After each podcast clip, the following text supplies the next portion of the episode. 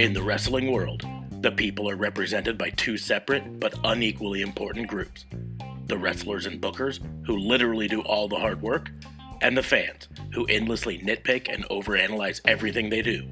These are their stories.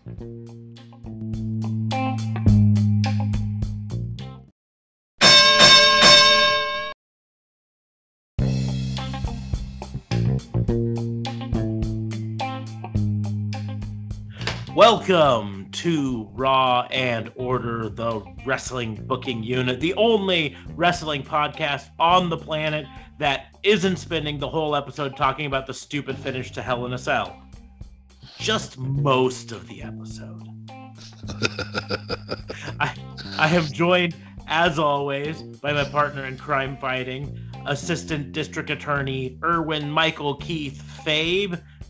DA Fabe, how you doing? What's going on, man? How are you? Uh, I'm doing well, buddy. I got up this morning, walked outside. There was an elk. No, there wasn't any elk. I'm, I'm in Nebraska. A little while back, I did see a possum on my street corner, and I think I told you about that, but not on the show. So um, I'm almost to Eric Bischoff levels. Almost. Wild, wildlife we have, just not nearly as pretty wildlife. I hit a flock of doves with my car the other day. Does that count for anything?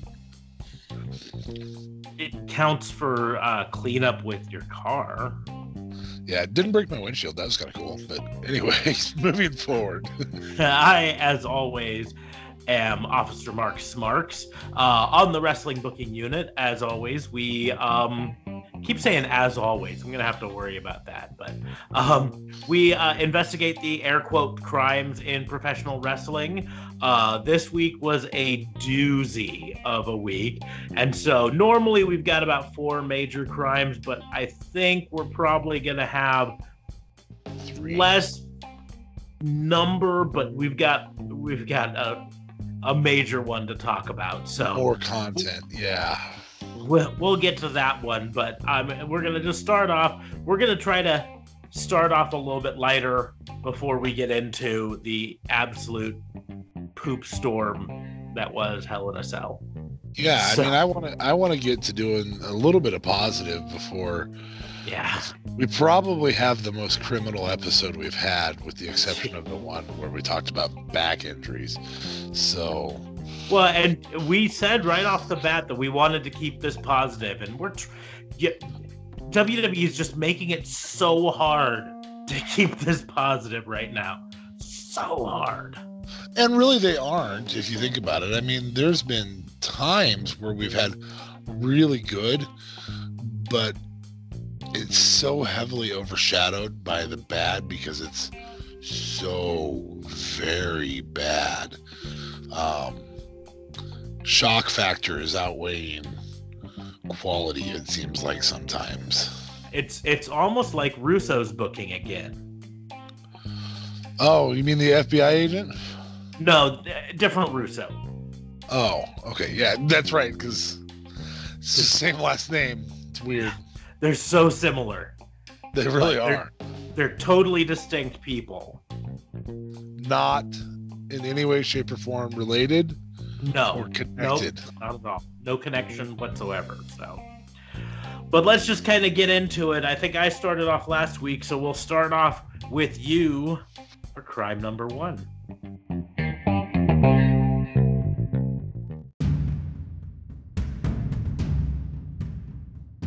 Crime number one.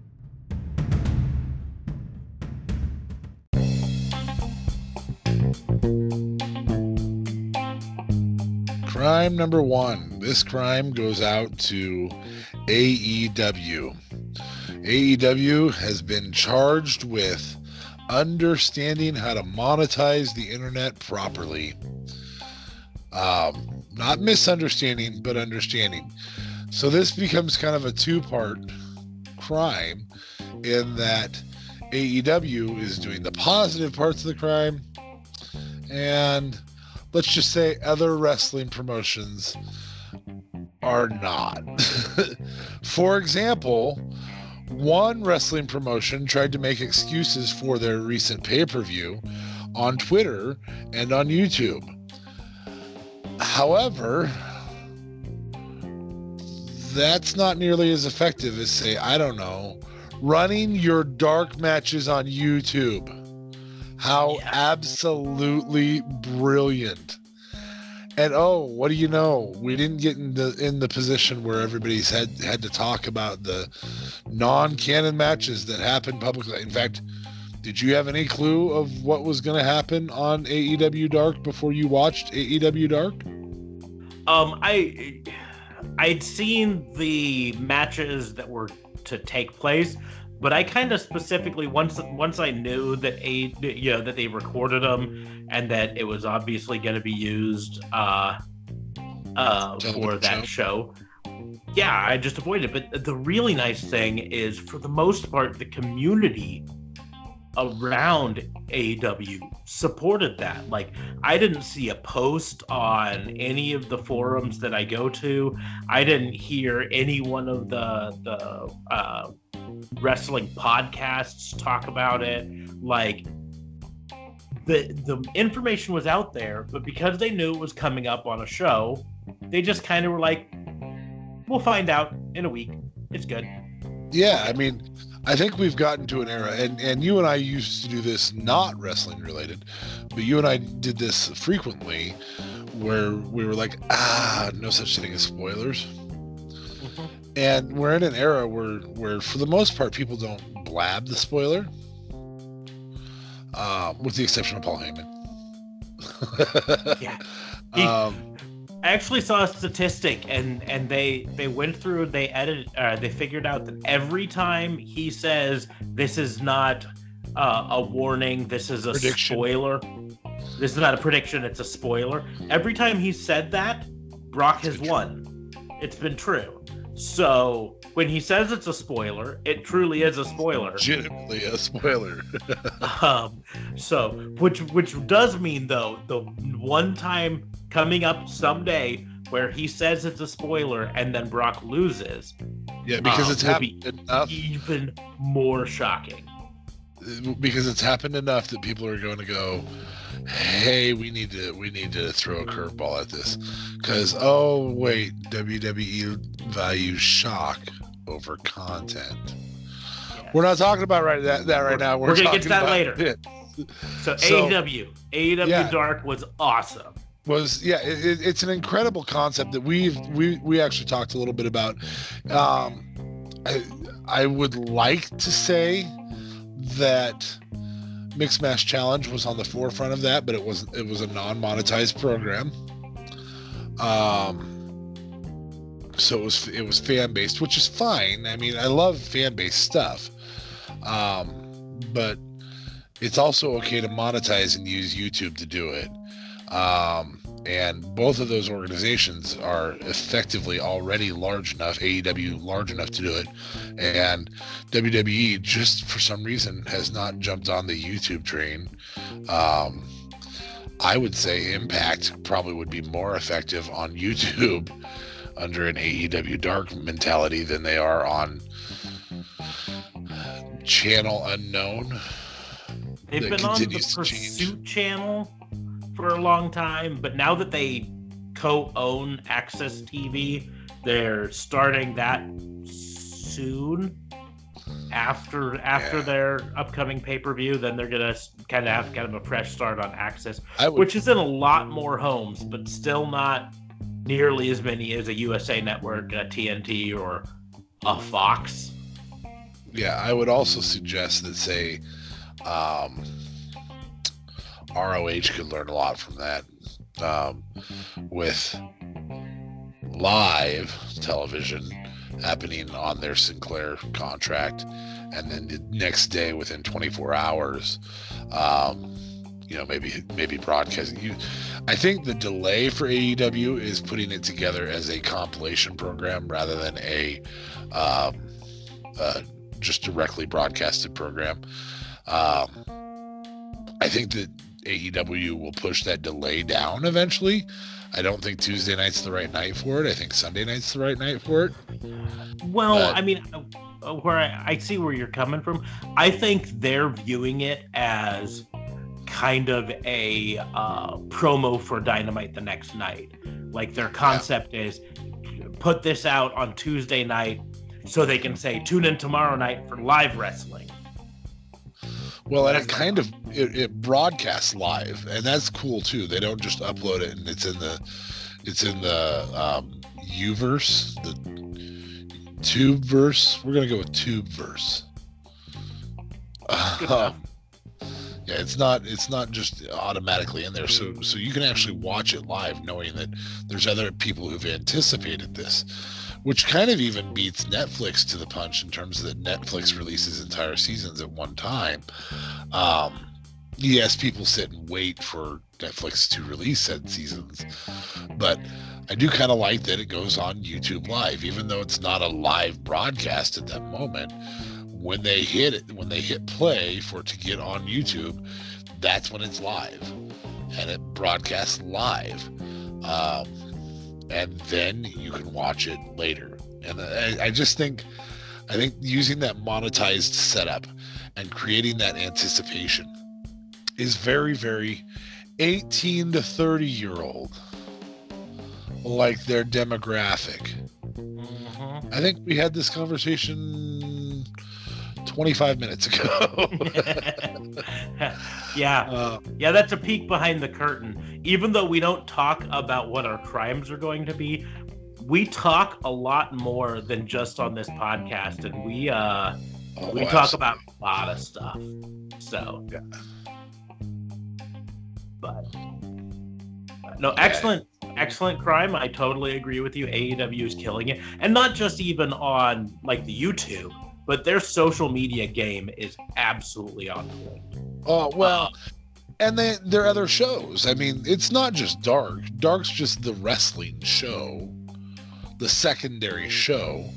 Um, but you've mentioned it many a times. Being the elite, um, you know, we together have mentioned how much we'd love to see WWE take those vignette style talk shows pull them off of our nightly show, maybe show a highlight from said vignette talk show, but put it on free internet-based television.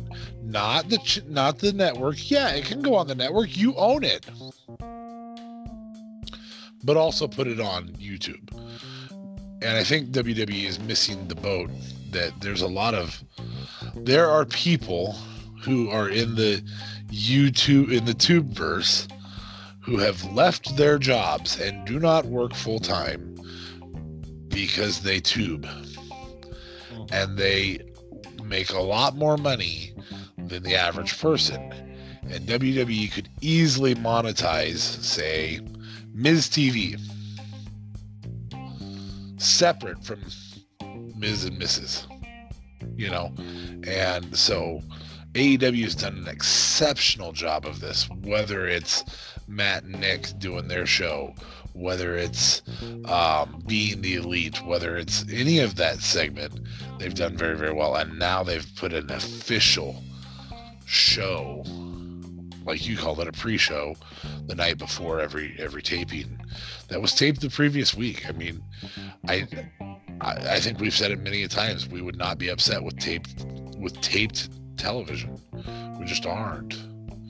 Um, I miss the days of Todd Pettengill at nine o'clock on Saturday morning. Um, I miss being able to have a recap show produced expl- explicitly by WWE that's easy to watch. That isn't just the talking heads like ourselves on YouTube or other things. So, I uh, I think AEW's slaying that concept. So it's a throwback with modern with modern technology. Brilliant. Yeah. Well, and that's what you know. I say, I mean, so much of it, the AEW has taken a lot of cues from the past, and you know, you can try to say WCW all you want, um, which there is WCW influences, but there's going to be, considering Dusty Rhodes' connection with WCW for so long. Um, but Yeah. but just just the the idea like we already know uh a bunch of the matches that are going to take place next week on dynamite when was the last time you walked away from a raw knowing four or five of the matches that were going to take place the next week on raw Yeah, you really only ever knew the marquee, and then that was card subject to change. Here's looking at you, Rey Mysterio and and and uh, Seth Rollins, which would have been the way to fix what we're going to talk about later. Sorry, I got off on a tangent there. It's Yeah. like we're trying to avoid talking about an elephant in the room. It is. It's like a big elephant, a big farty elephant. All right, I want to hear your crime. Okay. So for me, get to crime number two.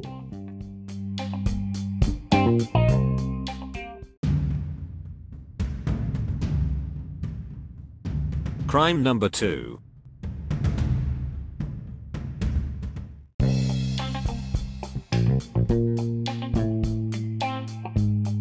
Ching, ching. Uh this is gonna be it's it's technically a commendation, but it's a crime. It's it's confusing. Ah, confusing. No, I like confusing better. Confusing. It's, It's- it's- confusing. when, it's when Confucius didn't know what was going on. It's confusing.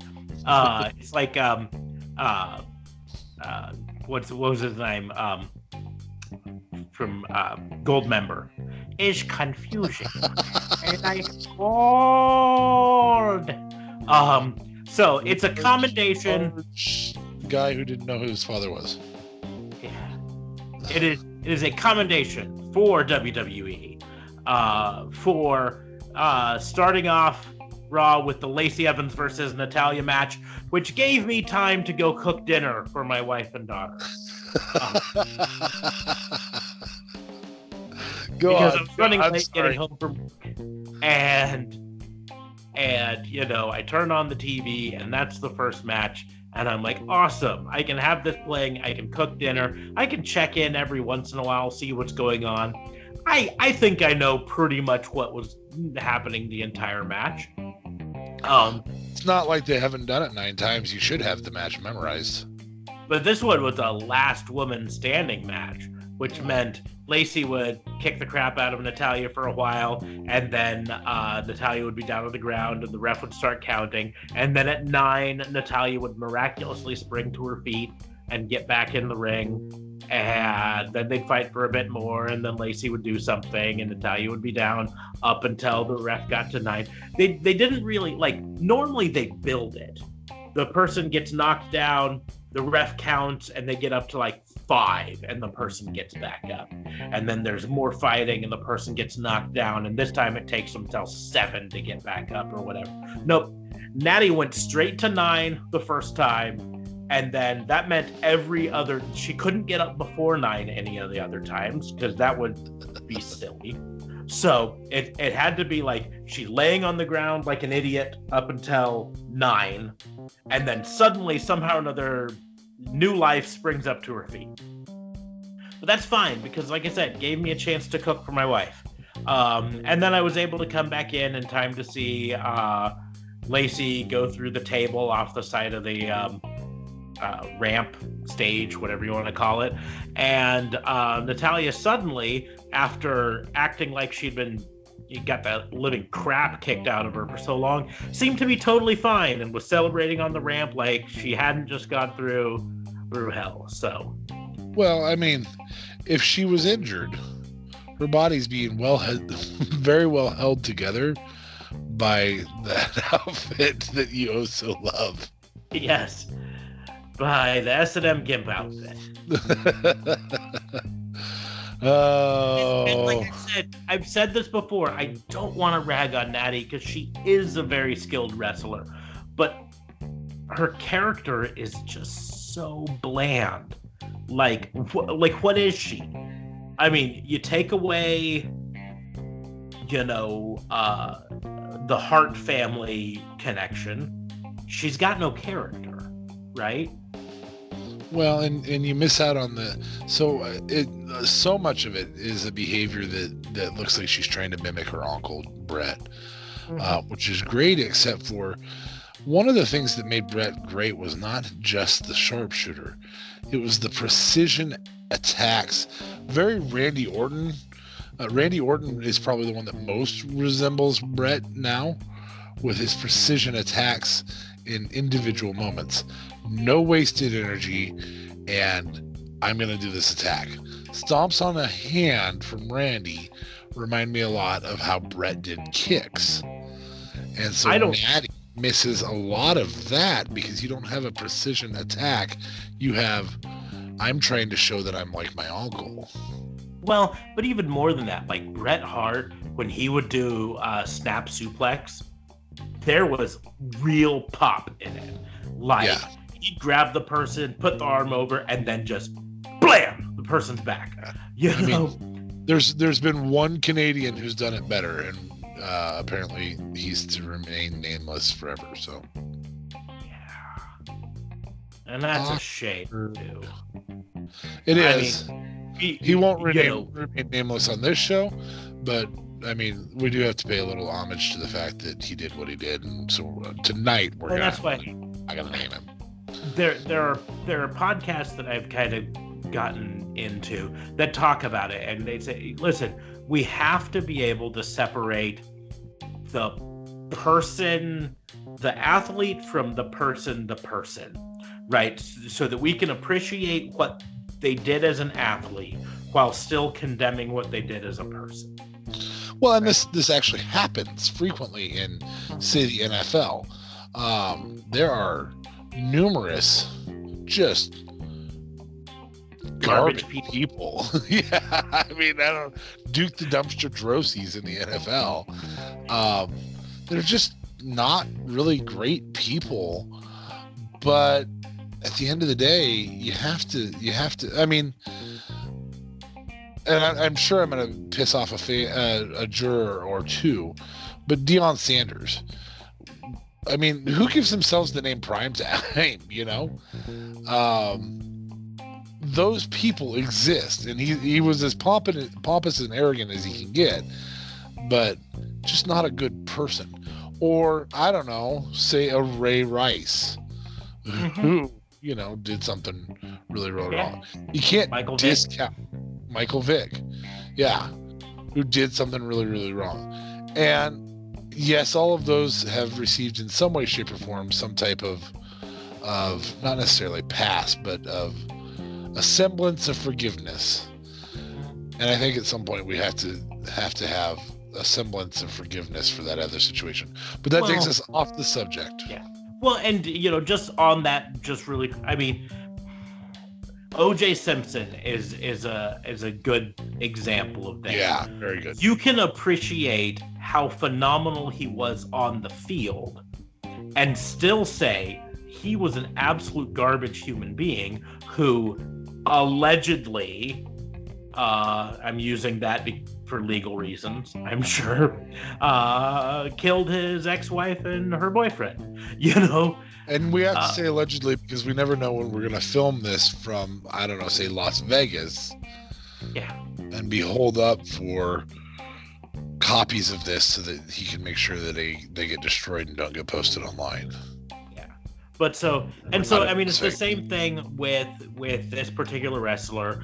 Uh you know, we we we have to at least at some point, maybe maybe someday we'll do a special episode where we talk about him and talk about his legacy in professional wrestling.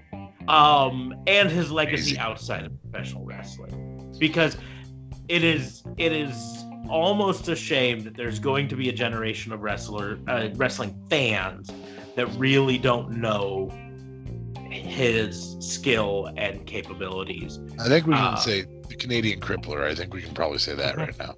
Uh, interesting side note: his son, uh, the one that's still alive, um, uh, is actually interested in pursuing a wrestling career and is training right now to be a wrestler. Hmm. So, um, it it'd be interesting to me. I mean, yeah, it's it's gonna be out there that that he's he's his son, but do you wrestle under that name or do you choose a different name so that you don't have the stigma of your father behind? Like it's tough. Anyways, but It's- back well, and, and I'll say one other thing. It is interesting to me, most importantly, that this is actually being recorded inadvertently. This is being recorded on National Mental Mental Health Awareness Day. If you see something, talk to somebody, yes. especially those people. And, and this is just our little PSA, because there was Uh, probably signs to those who were around that. Well, and and the simple fact is, I mean, both of us have gone through periods of not feeling particularly great about ourselves. Uh, Um, and and I went through a large long period in high school. Um, and most of my friends didn't realize it. Most of the people I know didn't realize it. Uh, but uh, things got kind of dark for me. Um, and and you have to you have to you know learn to spot it and learn to, to talk to people about it and all that that being said e- even with his situation mental health awareness and all that stuff that there's a certain amount of it that it was an unpredictable situation for him absolutely. and and a lot of people might not have been able to have spotted anything because he was a powder keg anyway Yeah. but back Well- to natalya the the problem is like natalya she's very skilled but she isn't bret hart skilled and that's not a knock on her because there's only been a handful of people in the entire history of wrestling that are bret hart skilled Correct. um, Correct. and Bret and Hart is you one right now. I mean, AJ's probably the closest right now. A- AJ, you could argue maybe Kenny Omega in, in a different sort of style, but still Yeah. Bret Well, Hart I- skilled. I, I maybe I should rephrase that. There, there's not many right now that are being given the opportunities that he was given, because I would say, I mean, Aleister Black's in that category, Shinsuke's in that category, um, uh, Darby Allin's in that category. You know, it, it- different segment, different skill set. Darby I don't Allin's know if I'd put Darby beat- Allin up there yet, um, if only because we just don't know him well enough yet. He's phenomenally talented. I'm not arguing there, Yeah. but Bret Hart talented. I don't know if I'd put him up there yet. um, beating than Bret Hart does. Yeah, he does. He does. But like, I mean, you could make an argument that Will Ospreay is up there in Bret Hart talented. But from a technical style. Yeah, and that's the deal. Is I mean, from a technical standpoint, we don't know. But Natalya is definitely not there, and I don't want that to sound like a knock on her because she's still more talented than ninety percent of the other wrestlers out there. Correct.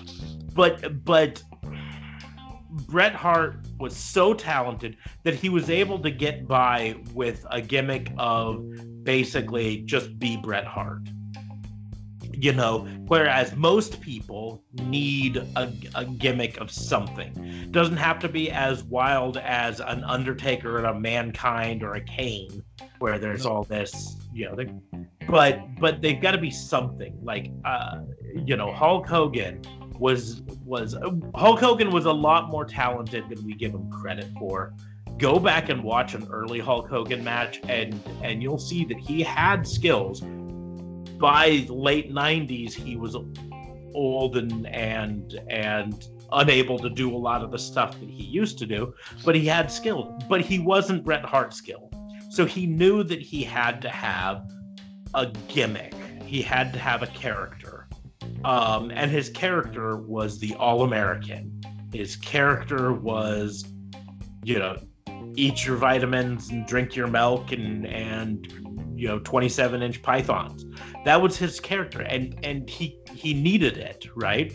Uh sting one of my favorite wrestlers of all time uh probably my favorite wrestler of all time had to knew he had to have a character that he couldn't just get by on just wrestling talent alone he had to have this this gimmick, this character, and it didn't have to be like like I said, it didn't have to be this huge, you know, in depth character. His character was mostly, uh, I put paint on my face and I talk really loud and I'm super charismatic and I turn my charisma up to 11 as I walk to the ring.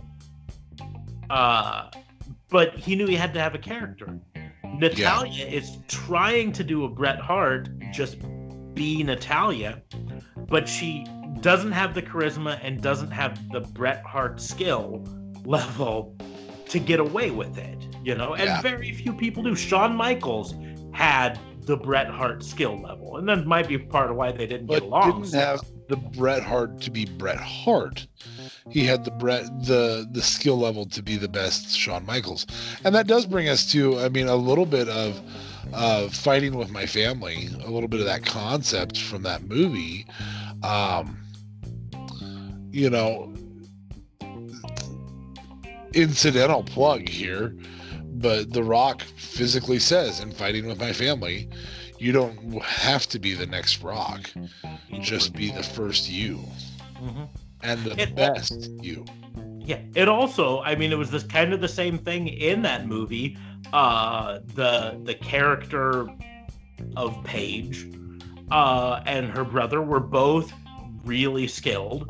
Uh, in many ways, her brother was more skilled in the ring, but her brother didn't have a character that you know like that it factor charisma character that she did. And that's why the WWE passed on him and and signed her yep. and he's gone on to continue to train wrestlers and and continue to work uh, for the family and all that stuff and and been you know moderately successful in his own right um because of his skill but he he didn't have the skill level to float along just as himself, and he didn't have the character to carry him with less skill level.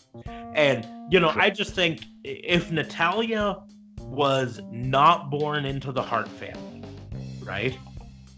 Would she be where she is today? And I don't know.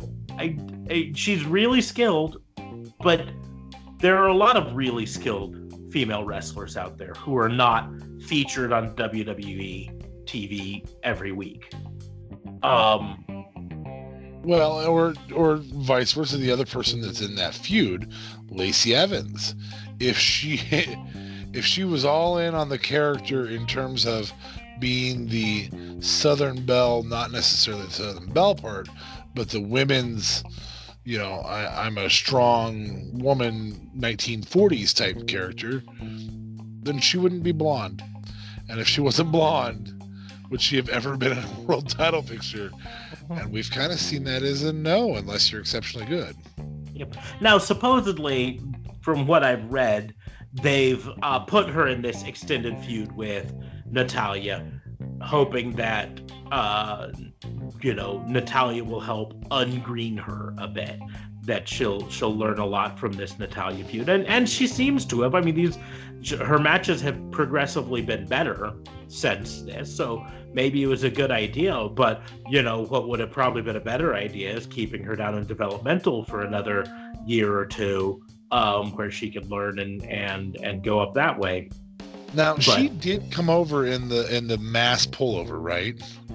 Yeah, she was just one of those that was just pulled up suddenly, you so, know, in that time we we point a lot of fingers and and we point fingers at Vince and this is we I mean literally you and I we point fingers at that event um, because you know with the other five that were pulled over in that it was oh give me your six best and you know I need them on TV um, Hunter I don't know who they are Hunter just pick them and then we point fingers at Vince with the Lacey part and go well, she looks like a world champion because, you know, tall and, and kind of built, kind of hot, blonde hair. Yeah, let's bring her up. We know for a fact if if it's one, it couldn't be the other. So well, there has I don't, more than one person blamed for that mistake. Well, and that's the I'm I'm trying to think uh, because it was December 17th of 2018. Is when she was pulled up to the roster. She was announced as one of the six NXT wrestlers about to move. Yeah. Um, I I mean I think in reality I think it's probably a mixture of the two in this respect. Um, Vince said, "Give me your six res- give me six wrestlers. Maybe not your six best wrestlers, but six top guy wrestlers." And Hunter or whoever was in charge of the choice, whether it was Hunter or whether it was uh, one of the other guys in you know in NXT, NXT, William- whatever, whatever. probably looked at Lacey Evans and said, "Vince is gonna love her." I can That's see what that. I'd be willing to bet. But anyway, but once again, she really should have stayed down in developmental a little bit longer, uh, because there are some great, great female wrestlers in NXT, like a Bianca Belair. But I am certain that Bianca Belair is not ready for Raw. She is really good in NXT and does a good job there, and did a great match yesterday um, in NXT but but she's not ready for Raw just yet. And it's probably best that they keep her down in NXT. And Lacey probably should have stayed down there as well. Um, but you know, I just I I want to keep this positive and and just point out that she has gone gotten a lot better recently, probably because of being paired up with with Natalya and that's a great thing but it almost makes me think that natalya should maybe start transitioning away from an on-screen role and transitioning more into a training role um i think if if natalya were down in nxt training these women you know Their in ring performances would be ready. yeah Yes. there's no way that we'd get them pulled up not ready for for uh prime time But she also can't necessarily train for character. um, which which surprisingly Bill Demott, you know, we expected if, if you'd have asked me if Bill Demott was going to be a better character trainer or a better in-ring performer trainer, I'd have probably told you character because him as Hugh Morris or Hugh uh, General Hugh G. Right. Some- oh yeah, that's right, that's right. um, whatever you want to say, um, his character was always good in the ring. Um, his performance in the ring was was good too. Um, his mic skills weren't necessarily the best, but I, I'm starting to think the mic skills aren't necessarily something that that gets taught. um, well it gets it gets taught down there um because i know uh, william regal well. does classes on on it but the problem is you can teach mic skills all you want and then you start handing people scripts and all the mic skill training goes out the window because now they've got to learn how to read a script which is different than mic skills you, I did it for you, Rock. i did it for the people Sorry. Which, which, which is really funny because, um, just a side note for this, Rikishi and uh, the rest of the uh, uh, Fatu family um, recently did a, an angle on whatever independent wrestling promotion uh, that Jacob Fatu uh, wrestles for right now, uh, announcing the formation of the Samoan Dynasty, a new group of all Samoan wrestlers from the Anoa'i family. Um, and Rikishi delivered just an absolute fire promo. oh um, yeah. So he's got the skill, which just shows how badly written that scene was. Oh. That someone as skilled as Rikishi to do it couldn't couldn't deliver it properly. Yeah, Um, I- mean, at the end of the day, this is part of the problem with scripting those. Um, I mean, what we have, we had in the '90s and early 2000s, we had outlined promos. Bullet points. these, yep, these are what you're supposed to say, and I think this is part of what hurts the effectiveness of, say, a Lacey Evans versus Natty match, is that you have man, we covered a lot of stuff on this one topic. It's surprising. anyway, um, that uh, that you get a lot of the not necessarily scripted stuff, um, but with bullet points. If if both of those two were able to deliver, you'd have a lot better overall following for this, and you wouldn't want to go cook. yeah, possibly. And uh, you know, to shout out AEW, for all intents and purposes, it seems like that's kind of what they're doing with their talent there. They're giving them bullet points. You know, these are the things that you need to make sure to to cover in this promo. Um, and go to town and and and they could do it. Now they're also doing uh, totally unscripted promos after the the events, um, after the matches. They do a media scrum outside, much like it, as if it was any professional sport uh, where where people get to ask them questions and they just have to think on their feet and, and answer them. Yeah, and that's part of what makes AEW feel so fresh. So, um, so you know, maybe maybe if they gave Natalya a little bit more free freedom with her character to deliver you know, not just another, this is the X anniversary of my dad's passing and, and boo hoo hoo you know, may, maybe maybe she'd no, be able. I'm just gonna say it because you're not watching the camera. No, have you heard her voice? I've heard her voice, but I've never heard her speak her own words.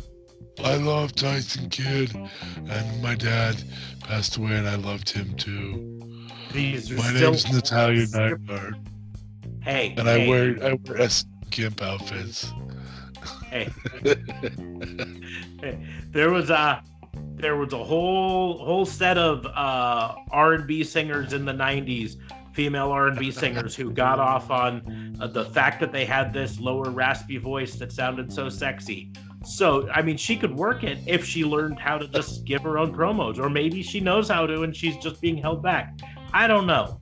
Um, but either way, good job to WWE for letting Officer Smarks cook for his wife.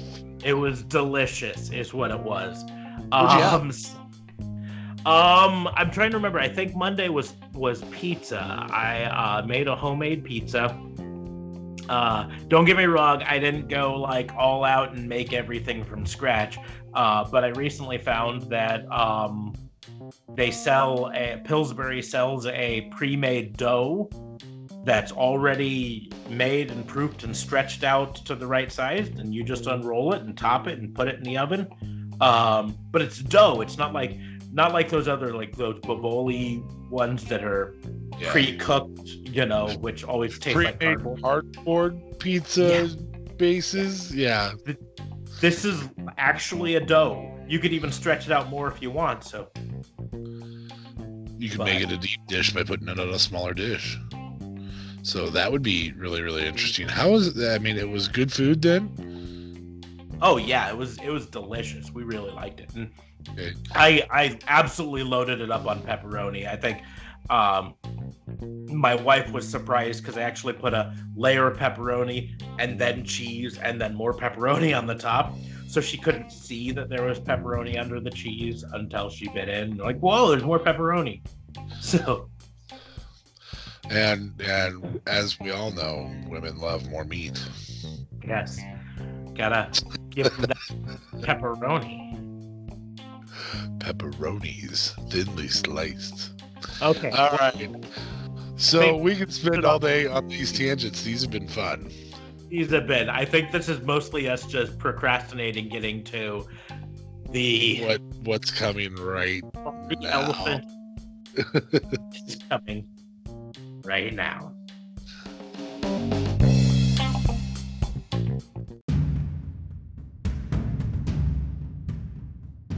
Crime number three.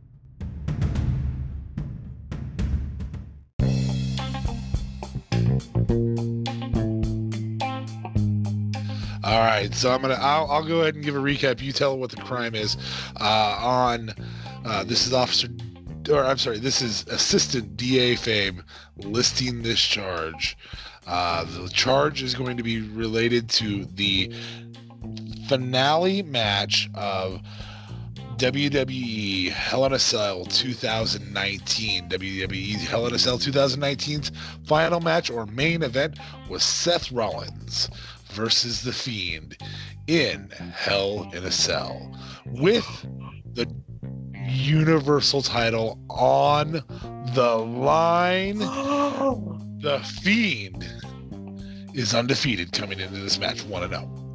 Seth Rollins is the whatever nickname you want to give a wrestler Slayer Mhm. and holds the Universal Championship and has held it most of this year, with the exception of Brock Lesnar getting it from him at uh, at at the behest of Brock Lesnar stealing the um, ladder match, Money at the Bank. Um, so, with the exception of the Beast in the Bank taking it from Seth, Seth has held it since WrestleMania and did not hold it for a whopping like two pay per views. But um, we got into the Hell in the Cell. Everybody's got a bunch of pop on the Fiend. We all love the Fiend. We all love the character. Best character development we've had in years. Dominant matches. Great match. Officer Smarks, tell us a little bit about what happens in the match.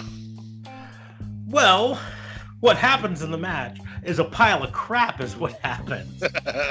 It wasn't the, the first half of the match was great. First 90% of the match was great. Yeah, yeah. The bread on a turd sandwich can be great, but you're still getting to the turd in the middle at some point. Ugh. so, so the match goes on, and uh, Seth Rollins gets basically all the offense. Um, like he's just just going to town, uh, but he can't seem to put away the fiend. Everything he does, like the fiend's kicking out of his finishers at one, and so he hits him with another finisher, and you know another stomp, and uh, hits him with the pedigree, still kicks out at one. Uh, hits him with a stomp on a chair, kicks out at one. Hits him with a chair on the head. Uh, now, yes, it was a protected headshot, but it was a headshot with a chair on WWE pay per view, which is important to note that they allowed him to bring that out for this turd sandwich of a match. Um, uh, and then and then that doesn't work. So then he puts the chair on top of uh, uh, the fiend's head, and and then hits the the chair with a ladder and then that doesn't work. And so then he puts the ladder on top of the chair and then grabs a toolbox and hits the ladder and the chair with the toolbox multiple times clang clang clang and that doesn't work. And then he goes um and he gets a sledgehammer from under the ring. Now keep in mind earlier in the match the fiend in one of his few moments of offense get gets a comically large cartoon mallet out and and It was wonderful. It was so Um, good. it was like do you, did you ever watch um uh, like the Batman animated series when they had Yes, Harley Quinn Harley Quinn. Yep, Yeah. that's exactly what this I huge mallet out of out of nowhere? That was kind of what it was. But so uh you know, the fiend uses his Harley Quinn mallet and and everything's fine. Seth Rollins gets a sledgehammer uh and brings it into the ring and the referee which I've never really understood why there's been a referee inside the cell for Hell in a Cell. Yeah, just because you can count from outside. You can go one, two. Nope, he kicked out. Yep. anyway, but so stops him, says, No, don't do it, Seth. Which, when has a referee ever stopped anyone from doing anything in Hell in a Cell? Never. I've never, the closest was uh, when Randy Orton was in Hell in a Cell versus Jeff Hardy. Was that last year? That might have been Yes, last. it was last year. Yeah. Um, and uh, uh, it beats up Jeff Hardy so bad. Uh, Jeff Hardy's down. Uh, the referee signals for the, the cage to get lifted so that medical team can come in and tend to uh, Jeff Hardy. And Randy Orton looked at the ref and said, "No, do your job, count the pin." and pinned him, and the referee counted the pin because guess what? That's what his job is in Hell in a Cell because it's a no disqualification match. Ring, Uh-huh. ring the bell, bell for some. This match can end with only. I'm trying to remember how the words go. Only a Pinfall like or two things. Is that what it is? yes, Oh, or submission. Notice that one of those is not referee stoppage. I mean, Yeah. yeah, arguably that goes unsaid, unsaid, but like we were angry last year with Brock. uh, Brock Lesnar interfering in it and it going to a a referee stoppage um, because both of the contestants were out. But the thing with that is, both of the contestants were out. Neither one could win because both of them had been taken out by a third party. But in this one here, only one of them was laying on the ground, and the referee, when Seth Rollins hit the Fiend with the sledgehammer uh, on the chair, which was under the ladder, which was under the toolbox. Um, but when he With- hit a couple other chairs there. yeah. When he hit that, the referee called for a stoppage. Uh, the official ruling, according to uh, what came out later, uh, keep in mind they didn't say this on the on the announcement. The, the Right. announcers didn't talk about it. They didn't announce it over the speakers. So everyone in the audience thought that Seth Rollins was disqualified and the Fiend won by disqualification. But no, the official explanation is was referee stoppage that uh, the referee decided that the Fiend could not continue and stopped the match. But here's here's why that makes no sense. Uh, in probably the most famous scene ever in a Hell in a Cell match, after Mick Foley was uh, thrown off the top, uh, he lived had a tooth sticking out of his nose. Yeah, Yeah. and through a table. And the the medical team came out and were taking him to the back and all of this stuff. Uh, there was not a referee stoppage during that. The match was still technically going. And then Mick Foley shrugged off all the the uh, medical assistants and made his way back to the ring and continued the fight only to get chokeslammed through the top of it again. And guess what? Still not a referee stoppage, right? That match still ended in a pinfall. counted a pin. In fact, prior to this, there have been only two that did not end with some type of either pin or submission. Last year's were both contendant contestants were out, and the very first one where the Undertaker wasn't even available for the match because Kane came and took him to hell. In the very first Hell in a Cell match. So that's the only times that there haven't been some type of completion to said match. Um, it's also the only Hell in a Cell we've ever had that I can think of, with the exception of the first one, where something didn't, cr- something just absolutely off the wall did not happen during the match for the athletes to perform. Mm-hmm. Yeah. Um, there wasn't a Rikishi off the top. There wasn't a. There wasn't uh uh, even somebody climbing off the ed- to the edge and and and jumping off that or anything like that. There, I don't even remember. Uh, not slingshot, whatever it is that they do when they grab their knees and pull them forward or flip them up into the the steel. Uh, I would suggest uh, Becky and Sasha did a better job of using the ring as a weapon. Oh, it was it was by far a better Hell in a Cell. In fact, in reality, that match could have taken place not inside a cell. There was nothing in that match that needed the cell. In, in Seth and Seth and In Seth and yeah, Seth Yeah. and the Fiend.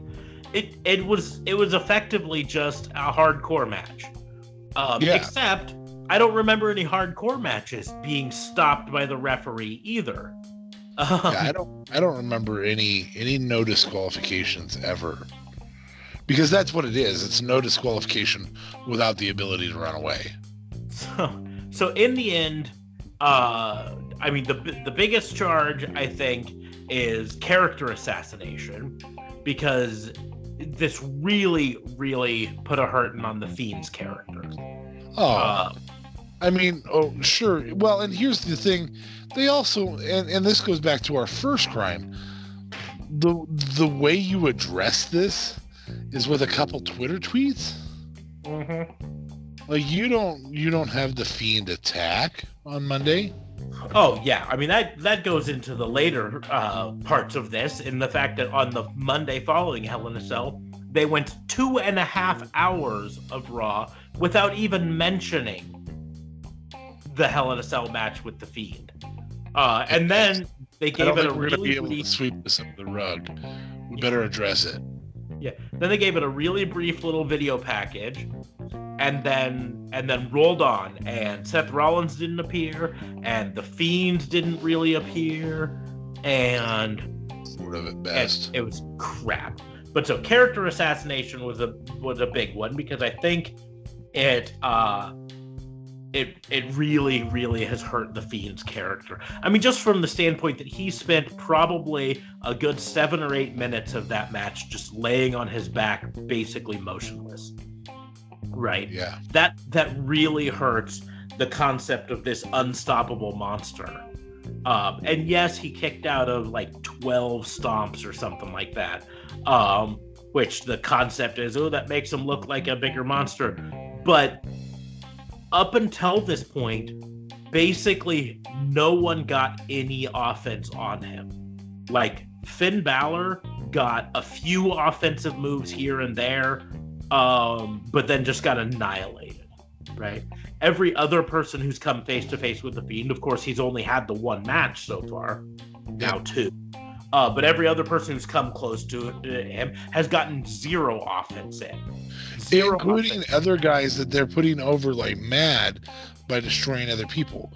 Braun Strowman got zero offense against him, Mhm. and Braun Strowman has multiple times annihilated the entire tag team division Mhm. or just its champions. Either way, Braun Strowman, Well, now he's going to go off and face Tyson Fury, a boxer who. yeah. Hey, Braun Strowman, congratulations. You are officially Big Show. Yes, officially. We're, we're, we're going to give you the WMD punch now, so you can have that, and we're going to pair you up with a boxer. But don't worry, this time it's going to be a big boxer. Yeah, yeah. It's not going to be Floyd Mayweather, who makes a lot of money as unbeaten ever. Um, it's going to be a guy who's bigger. Yes, a big, like six foot nine. You Yeah. know, he's going to be big. But so, so character Uh, character You're going to lose because there ain't no way a boxer's coming in and, and not win. Yeah, No, especially an undefeated boxer. yeah, yeah. But Garbage or the current champion. yeah, just garbage. Yeah. So But so character assassination, other related charges. I mean, we could we could probably spend hours here just listing out oh, stuff that we could charge it with. Um, I, you know, I think a character assassination for Seth Rollins too, because Seth Rollins uh, came out of this not smelling of roses at all. no, because Um, because they destroyed his finishers. mhm, yeah. I mean, I'm- 75 finishers and it doesn't close close out a guy. yeah. Guess what? So They're not finishers now. chairs and everything. Yeah, Yeah. they're not finishers at all. So so we watch in the same week that we see the F5 become so devastating it it defeats a guy in 9 seconds. Defeats the world champion in 9 seconds. We pile we we take the guy who beat that guy and it took him 4 stomps to do it. Um and and we make him look weak simultaneously making the fiend our strongest character development in ages that we spent six months building up that we've given one match to and we make him look like well you know he's big and scary and i understand he's a blonde haired guy in the woods and he's big and scary and he's terrifying but Seth's the sl- the whatever you want to call him Slayer. Yeah, He's kind if of a they punk, use the term so, you know. Slayer, I will not watch for probably one week. Well, I've literally spent the last like four days just trying to think to myself, is there any way they can really rescue this? Like as of this point, and and you challenged me on the previous uh, FBI to rescue it, and and I literally don't don't know if there is a way. Like the closest I can come to is uh, saying to uh,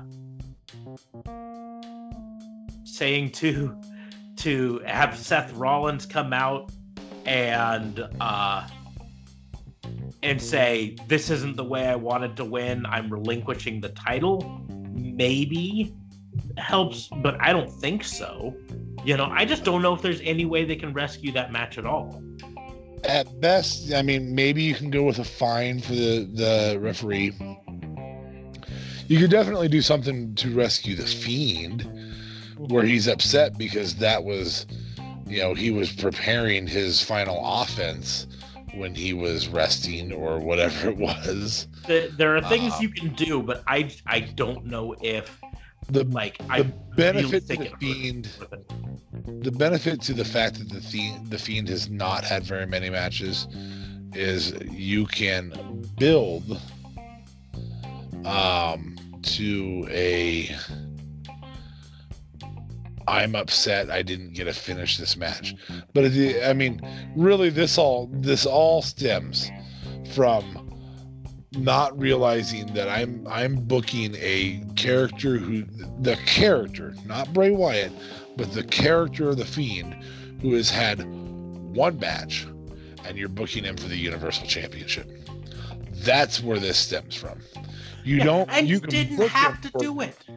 Yeah, you literally could have him say, "We're gonna be have Seth be like, I'm gonna go into Hell in a Cell and defend my Universal Championship against Bray Wyatt," and then all of a sudden, out of nowhere, we're really glad that you're our friend, and that pops up, and you go, he goes, "What? What's a championship? Like, Yeah. no, we're friends here. Yeah, we're I just gonna go your play." I just want to be friends. I just You want to be your friend, and play with you. See you in hell. Mhm. and then suddenly it's not a title match. Then Seth can lose. Yeah, Then Seth, you can have Seth lose. You can have Seth lose the title twice. They had the chance to have Seth lose the title before that. yeah. You you Well, have all Or these you could even have you could even have Seth say, "Hey, you know, I'll I'll meet you at Hell in a Cell, but dude, you've had one match. You don't deserve a world title shot just yet." Yeah, which again know? adds a little bit of value to being the world champion. Yeah. You Yeah, know, but I'll fight you in Hell in a Cell, but this won't be for the title, man. I you know? understand. You got a little bit of history here, but you haven't earned this. Exactly. Uh, there were so many ways and they had five weeks to book said ways and they just said the, the titles. It's that's what he wants. He wants the title. Why? Why does he want the title? He, he's he was in the woods of alabama or wherever bray wyatt was raised stalking a child 30 years ago. This demonic force. You know, like he didn't care about titles. Yeah. So I I also think that WWE should be charged with potentially killing the gimmick of Hell in a Cell. I mean that that's murdering that match. But what like Why would I watch?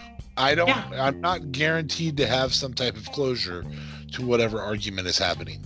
what what used to be the most devastating, intense, uh, often wow-inducing match of the year now is uh, like if the referee stoppage had happened at the Mick Foley versus Undertaker match after the first throw him off the top, would we still be talking about Hell in a Cell this day? We'd talk about that one fall from Hell in a Cell, but then no.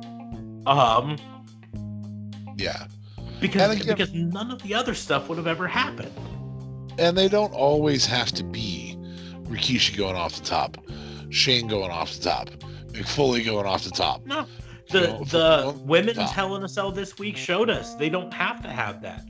You Right. Used cell though as a re as part of the weapons. Use the cell as part of the weapon, and I don't know, have Give there be a clo- winner. Yeah, they have to have closure, especially right before Survivor Series.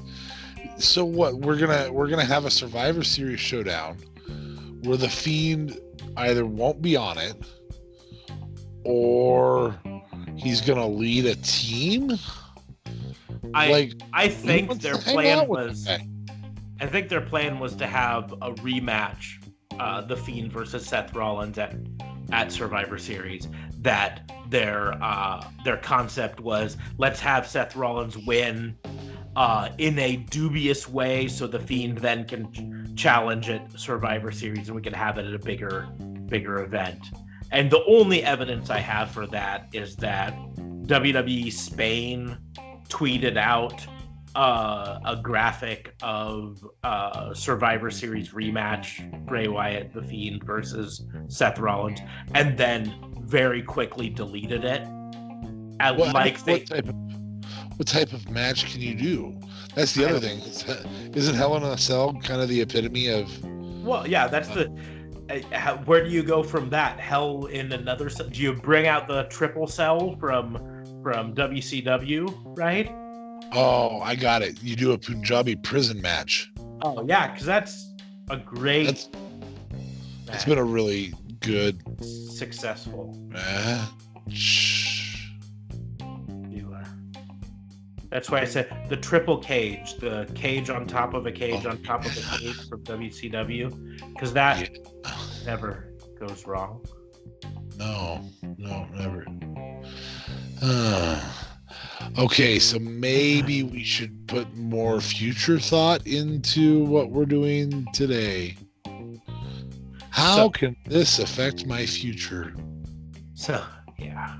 So they tried to kill the Bray Wyatt character, the Fiend. They tried to kill Seth Rollins' character. They tried to kill the match Gimmick. gimmick entirely, right?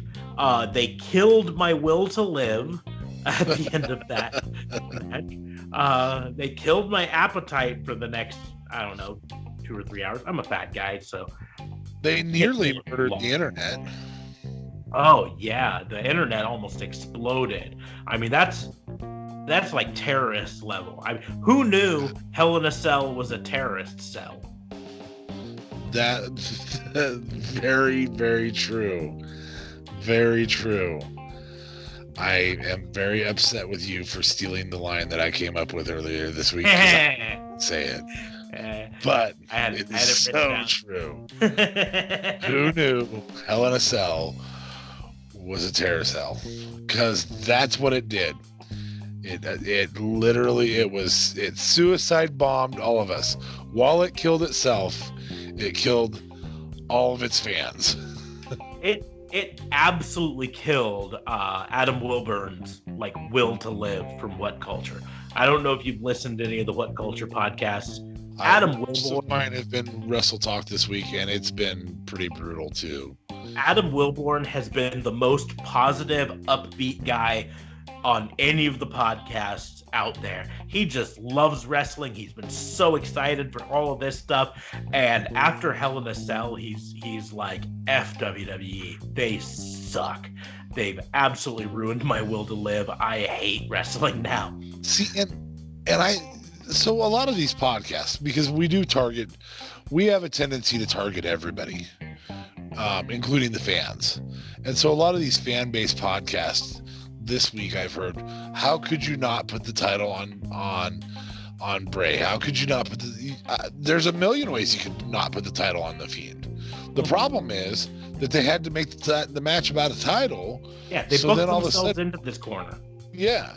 So uh, if you just make this a non-title grudge match, if you, I, I um, I there's there's a million different ways.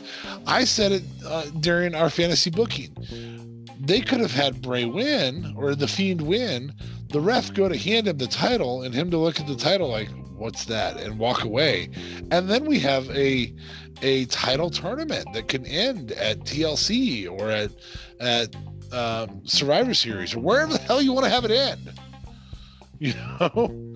They made their poopy bed. Now they've got to sleep in it. Yeah, and that's what just it just murders this whole thing. And oh, by the way, just after this, let's have a draft right before SmackDown because this has kind of been bugging me a little bit too. This week is all of this. So SmackDown is going to be the start of a draft, correct? Correct. So we're going to dra- do a draft right before Survivor Series, and then all of a sudden these characters that just changed shows are going to have some type of show pride that's going to make them want to go and win at Survivor Series. Yeah. Like, are we, so we're we're about to tell another crappy story without any development at all. Yeah. I, that's that's what well, and we've talked before privately about how the SmackDown versus Raw format for uh, Survivor Series just doesn't have sustainability just in general. But you're right. They're suddenly going to have SmackDown and Raw are both going to have effectively new rosters. New there roster, might be yeah.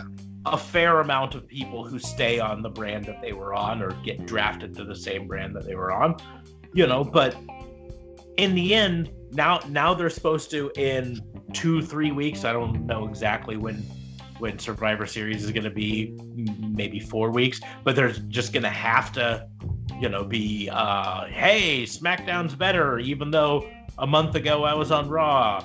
Hey, Yeah. Raw's better, even though a month ago I was on SmackDown. Um, Like, and I understand the draft, but I pr- I'm I'm I'm really like legitimately hoping and praying that they change up their format for Survivor Series this year because the motivations don't work.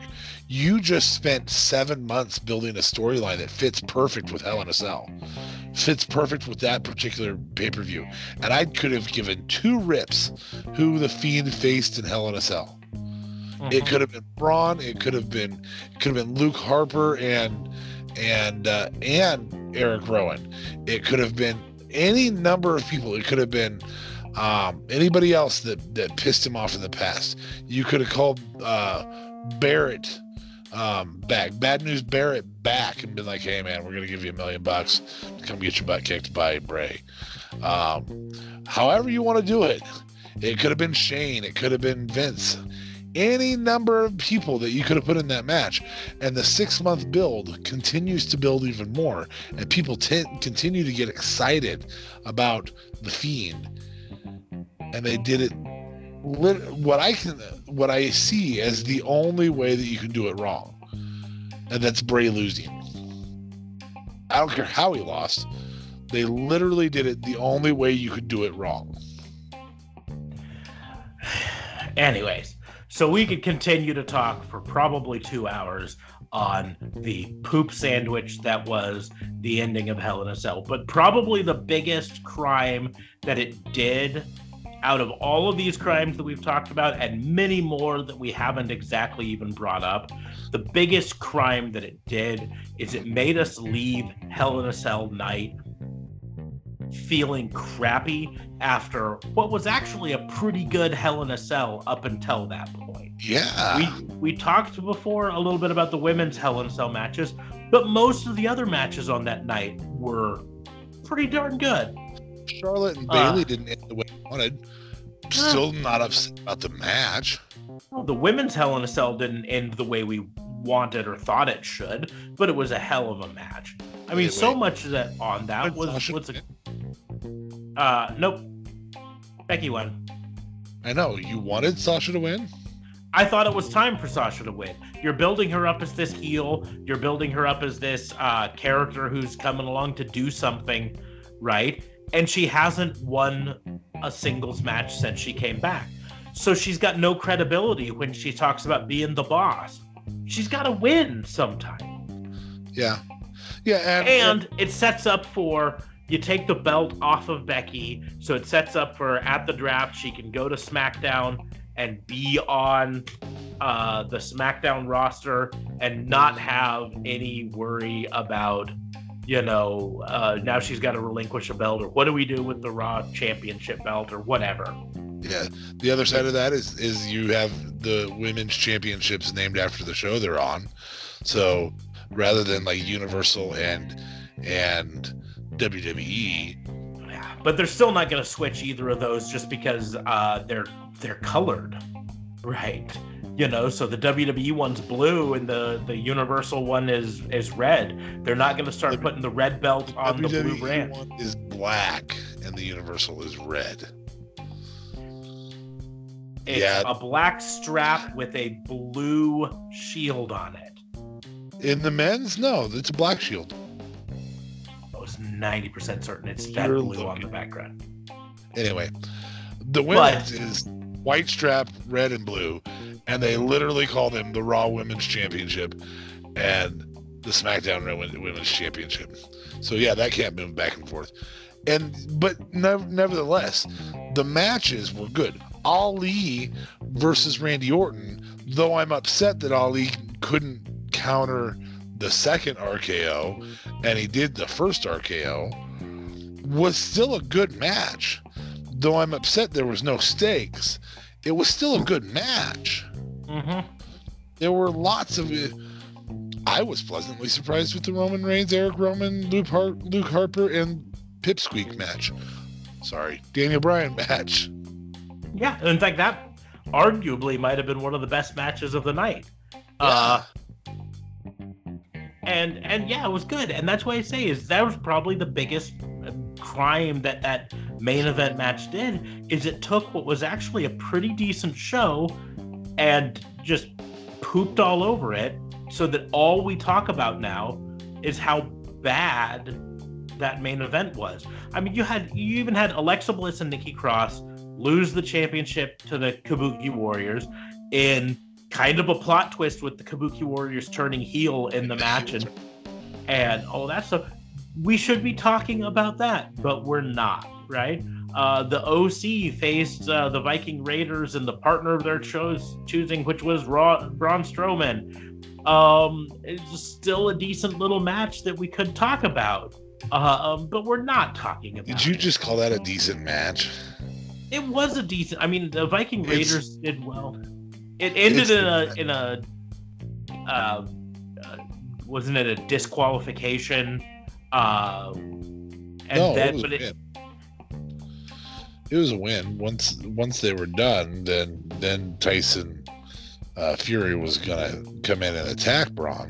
nope, nope. It it was uh, uh, the Strowman dominated the OC. The trio then uh, teamed up on Strowman. Were eventually disqualified.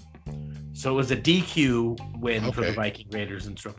But then afterwards is when AJ Styles went for the phenomenal forearm, and uh, uh, Big Show. Oh wait, no, I mean Braun Strowman. Braun Strowman Uh, hit him with the weapon of mass destruction. suddenly realized he knew how to punch, I guess. Um, you even had King Corbin facing Chad Gable again. That was a pretty good match. You know, you had, uh, like you said, Bayley versus uh, Charlotte Flair. That Charlotte Flair ended up winning again. Um, but it was a good match, and it just uh, kept the storyline going. There were some pretty good matches on this thing, and Yeah. all we're talking about is the poop sandwich. I keep saying poop sandwich because that's what it was. Yeah. And Yeah, that's part of what makes me so angry. And and I think you could have booked Seth Strong and have him take the loss. That's the other thing. I think if the ref if the ref doesn't stop the match, Seth goes for a pin after all that. Fiend kicks out at one, sits up. Mandible claws still What? have the blood spot. Mandible claws, Seth still have the bloody spot. Yep. Have have the win. Seth looks strong in defeat. Uh, yeah. No, there's a ton of ways they could have booked that. Don't don't put the title on the Fiend or or Bray. You know, Funhouse Bray is the one that loses the title. You I don't even care. I, don't even care about the title at this point. And, Put and the we title- talked about that a little bit last week. But yeah, Put the title on Bray. That's fine. You booked yourselves into that. Put the title on Bray.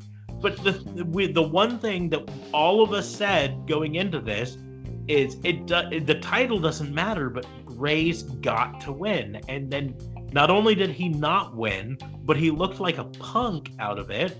And Seth Rollins looked like a punk out of it. And it ruined a perfectly good match and ruined a perfectly good pay per view. Yeah. You, you, you get a little fired up about this. I'm just so All right. pissed at it. Well, Okay. ladies and gents, we are we are over an hour and twenty minutes, so we're gonna do. Um, We're gonna do so some that Officer misdemeanors. Smarks does not go out and shoot or tase everybody who who is on he sees on patrol. We're gonna do a couple of misdemeanors and um, probably close this out. So, Officer Smarks, did did we get a donut and a coffee real quick to calm down? Woosa. Okay.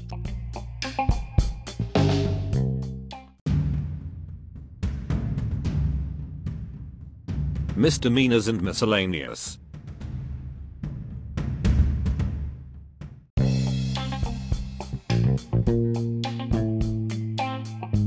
so, So, misdemeanors, go. misdemeanors.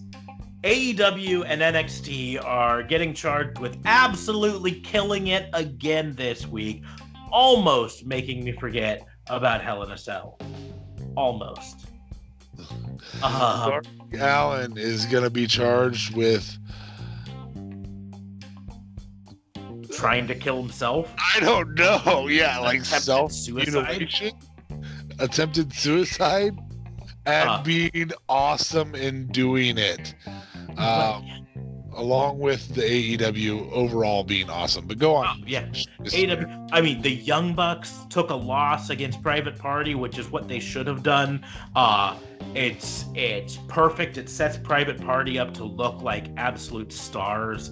Um, you know, beating the number one seed in the tournament right off the bat.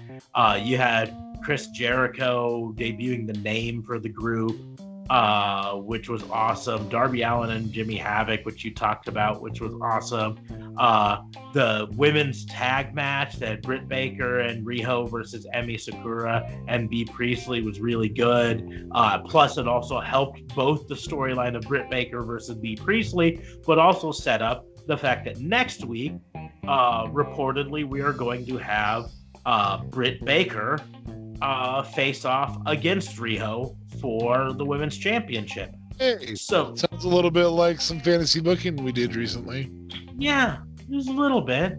So, uh, Jon Moxley versus Shawn Spears um, probably was in some Stated. ways the. It was a great match, but it was probably about the low point of the evening uh, for AEW, just because it it didn't have enough time to really shine. Um, and then it's it's a shame because it it put Shawn Spears in in another loss and I was really hoping that but I knew as soon as they booked him against Moxley that he was going to take the loss. But Wow. he looks good in it. It just I wish they could have booked him a little bit stronger. Yeah, he, he was the victim of building two other storylines there. Yeah. And that's that's something big to, to point out. We we reopened a Pac versus Kenny Omega storyline right after that, and we continued a Moxley versus Kenny Omega storyline. Um, we can th- that could get really interesting. Mhm. Uh, that that could be the what tangled webs we weave situation that could get really really fun. So yeah, I agree. And then uh, in the uh, main event, we had the tag match of Dustin Rhodes and Hangman Page versus Sammy Guevara and Chris Jericho, which was really well done and also helped set up more stuff, more antics by the heel group, uh, which led them to get the win. You had Jake Hager uh, outside uh, attacking Hangman Page to help set up um, the Judas effect on uh, Dustin Rhodes. You know, uh, there's some great, great things that they did. You then had Cody Rhodes. Uh, the lights went out and Cody Rhodes showed up and and and attacked uh, Chris Jericho and, and Sammy Guevara. And there were so many good things, setting up more storyline uh, and all this stuff. It was a great night of that. At the same time, over on NXT, you had a phenomenal night. You had a new cruiserweight champion uh, uh, crowned when Lio Rush defeated Drew Gulak. That's right. Just best. 24, Yeah, 24 year old piece of gold. yeah. Rhea Ripley uh, beat up on Aliyah, which uh, Aliyah's not great, but getting beat up by Rhea Ripley is always great. Uh, Rhea Ripley's phenomenal. Breezango versus the Forgotten Sons. I almost forgot they existed, but it was great. uh, Wait, Zango was there? yeah, I thought I saw heavy machinery. No, it's it just sounded like heavy machinery because they sounded like construction equipment beforehand, but then it was construction strippers, I guess. They're doing some weird new gimmick where they come out different all the time. I don't know. Perhaps Uh, it's a different YMCA uh, Village People character every time. yeah, maybe Well, they'll, they'll they- run out after six matches. Yeah. Anyway, go on. Uh, then you had a very quick thing with Cameron Grimes defeating Boa, and then Killian Dain came in and uh, attacked Boa as well. You know, whatever. Uh, Roderick Strong versus Isaiah Swerve Scott, which it's still weird for me to call him that because he's Shane Strickland. That's his name. It was a perfectly good name. Why the hell did you force him to change it? Um, uh, but it went went good. Uh, Swerve was able to show off uh, how good he really is, but in the end, uh, due to distraction, I guess is the best way of saying it. Um, uh, Strong was able to get the end of Heartache and the Stronghold to, to get the win. Uh, Dakota Kai versus Bianca Belair was really good. And then, of course, the main event, Walter versus Kushida. Those are two phenomenal uh, wrestlers. Kushida has impressed me ever since his Ring of Honor time and his New Japan Pro time. And I've just loved him. And so he comes in and, uh, you know, he still loses, but it's a great night. So, so I wanted to. Uh, hold on. B- before you give him your verdict there, um, I've had trouble listening to the last two matches because at one point, did you say doo doo distraction? do to. Oh, doo to. I was like, that stuff's DX's, man. The doo doo distractions. do, We're out do on distraction. No, do Yeah, I- distraction. I I didn't see the the duty distract or I'm sorry, due to distraction. Yes. So nobody nobody did their duty last night, No, there was no duty done. but everybody did their duties. Their duty. Duties. In, All right, in, give us your in college, my professor said you always have to pronounce it like you're like you're British. You have to pronounce it duty, because if you say duty, like us Americans like to say, it just sounds like what you do in the bathroom. Yeah, So- which is which is what I will mock you for. Yes, you you will mock me for it all the time because I will say that. Um, also wanted to give a little misdemeanor to Matt Coon's Total Engagement. Uh, Matt Coon uh, does a wrestling podcast uh, that I listen to on the regular. About a month ago, he started doing daily episodes instead of weekly episodes. Um, they're daily, they're short, usually only about 20 minutes long, and they're all really good. But he did an absolute excellent episode. I think it went live on Sunday um, or Saturday. It might have been Saturday before Hell in a Cell, but it was on uh, racism and race in wrestling. And and more specifically on representation, and it was about an hour long episode, longer than most of his, but it was absolutely phenomenal. I highly recommend anyone uh, who hasn't listened to it find that episode and listen to it because it's really, really good. And then uh, uh, the final misdemeanor I have is I've, I've got to throw out a little shade, a little misdemeanor at WWE for only having four matches announced on the day before Hell in a Cell Day. Hey, Um, man.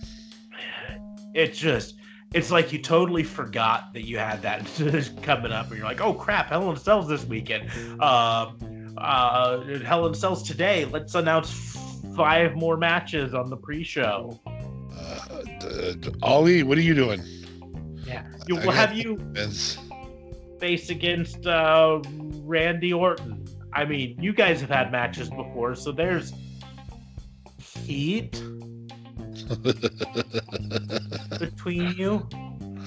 I, Yeah, I. I, I should also um, throw one mystery because you got to plug.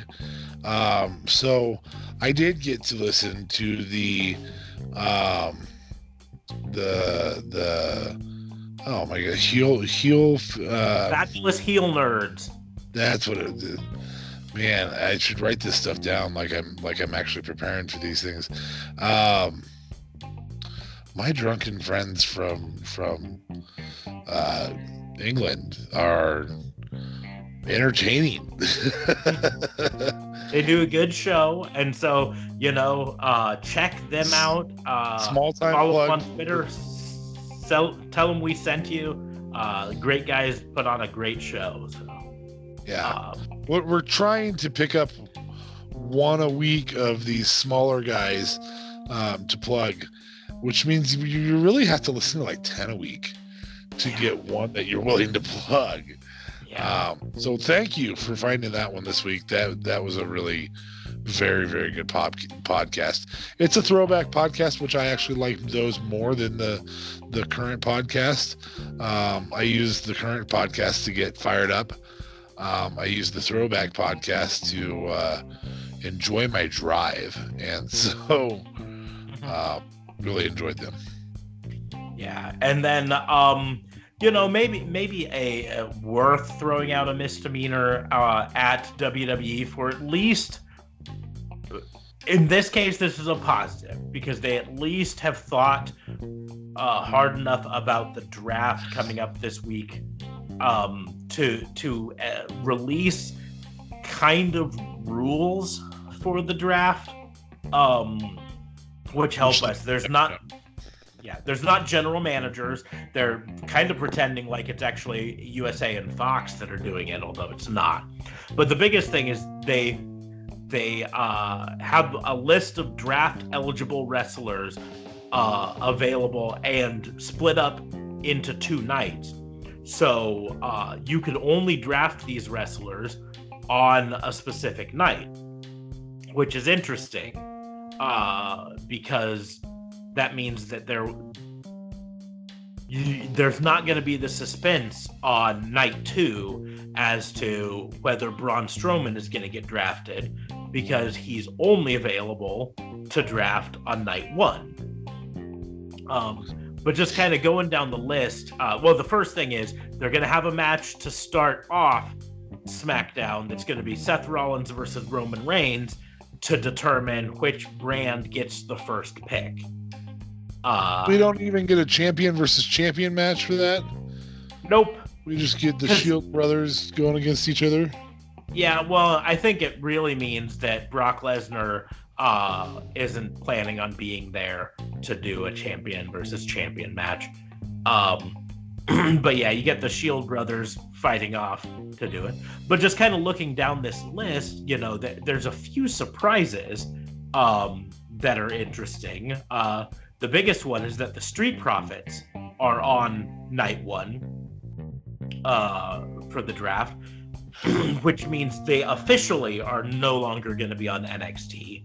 They're going to be on still one of the. have the tag titles. No, no, Undisputed Era has it. Oh, that's right. I do remember that. Yep. Wow, how did I forget that? Uh, fact, other surprises is that Eric Young appears on the draft list for uh, the first night, and I kind of forgot he was still an active wrestler. Um, well, and uh, Drew had it not Gulak for Nikki Cross being a big deal right now, I would have forgotten him too. So And Drew Gulak is on the night one roster, which to me means he's definitely being called up from 205 Live to the main roster, which could be really cool. We also have Humberto Carrillo on the list uh, for that, and Akira Tozawa, which which means I mean there's some pretty decent cruiserweight ones on there that are going to be uh, kind of a big deal. But then there's also you know the SmackDown Tag Champions uh, are on there, which of course is the revival. Um, uh, Becky Lynch is on uh, uh, the uh, the list there, which means she could get drafted to SmackDown or Raw. I don't know, but she's the Raw champion, so. Uh, and then night two, kind of looking looking down the list here. Um, you know, it's going to be interesting because they got Luke Harper and Eric Rowan listed separately here, which could mean that they could, after all of this, get split up and go to different uh, different crews, uh, Yeah. which could be really interesting. Um, they did on Raw make it sound like uh, Smack uh, that SmackDown the tag teams could go to like separate brands, but I just don't see them breaking up uh, Authors of Pain um, or the Kabuki Warriors right now, or uh, you know, uh, Heavy Machinery. I Yeah, just I don't don't see them it. The only quality breakup I see is taking uh, Rudolph apart, but Rudolph is actually really enjoyable together too. And they're still Uh, technically the tag champions, so. Yeah, Uh, Drake Maverick appears officially on the night two list, uh, which could be. You and I have talked about it before. He is actually a lot better of a wrestler than WWE's given him the Oh, ability to show yet. Yep. And uh, so maybe maybe this will mean he'll go onto a regular roster and actually get some get some airtime. But you know, you've also got uh, Liv Morgan showing up on this, uh, Mojo Rawley and No Way Jose. Uh, interesting, they put Kurt Hawkins and Zack Ryder together uh, on as like one unit, like they're a tag team, even though uh, they both were single stars for a long time. yeah. Uh, Sarah Logan, the Iconics, Fire and Desire are all on here. Uh, uh, no real huge surprises for night two. Um, a few people that I'm like, oh, I forgot they still like uh, Titus O'Neil. Oh yeah. Sp- spend a wonderful draft pick to get Titus O'Neil. Uh, It would be worth it if they just book him the way we suggested. Mhm. Mojo Rawley. I wonder if the green face paint comes with him or the pink face paint, whatever color it was. Uh, you can Anyways, take- you can take Mojo and you can take uh, Matt Riddle and you can just shove them back in their respective sports and never bring them back on TV as far as I'm concerned. But oh, I could hear the internet community getting angry at you for the Matt Riddle uh, comment. I but- am not a fan. I just, uh, bro, I just am not. uh, It's the bro thing. I get a kick Uh, out of him, but, but I what? know. It'd be different if I thought it was a character. I think it's really who he is, but I know lots of people love Matt Riddle. I just.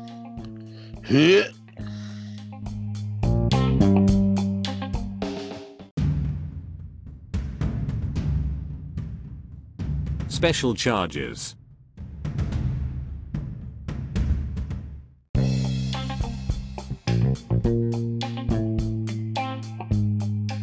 And then finally, we got special charges. And the only one I've got today for special charges is a special charge to all of the wrestling podcasts I listen to, especially the ones that are news and current event based, because they really helped with the catharsis following Hell in a Cell this week. Um, realizing that that indeed I am not alone in absolutely hating that finish. Oh. And uh, uh, I feel a little bit better. I feel sorry for Wilborn because his his innocence is gone and he he has been absolutely ruined. Although um, it'll be exciting to see him start to to experiment and and uh, find out that AEW is so much better. You know, um, yeah, I think I'm going to go ahead and agree with that particular tidbit. Um, yeah, I don't know that there's, I don't know that there's much more I can say other than I don't think that you're not only not alone. I think that whomever thinks it was booked is booked right is probably struggling to find a friend right now. Yeah. But so so that was kind of I mean just the catharsis of being able to be like yeah yeah yeah was actually really good. Um, Yeah. Now that being said, I I know I smack talked WWE a bit and said AEW is better. AEW is better right now than WWE's main roster, in my opinion. Uh, NXT is phenomenal, and I actually had a conversation with someone um, about it, and they were like, you know, how could how could you watch uh, AEW live instead of NXT live? Uh, and I was like, uh, you know, listen, last week you and I even talked about it. Did NXT put on the better show? Yes, they did. Last week's NXT was balls to the wall, just It bonkers. was a takeover. But it was a takeover. It was a mini takeover. And in the end, as much as I liked last week's NXT, which show made me more excited for this week? And that was AEW.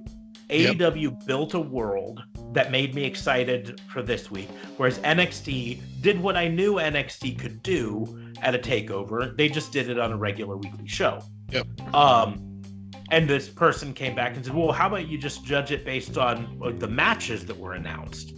You know, I said, uh, you know, uh, look at the uh, the matches announced and decide from there um, which which one you're gonna watch.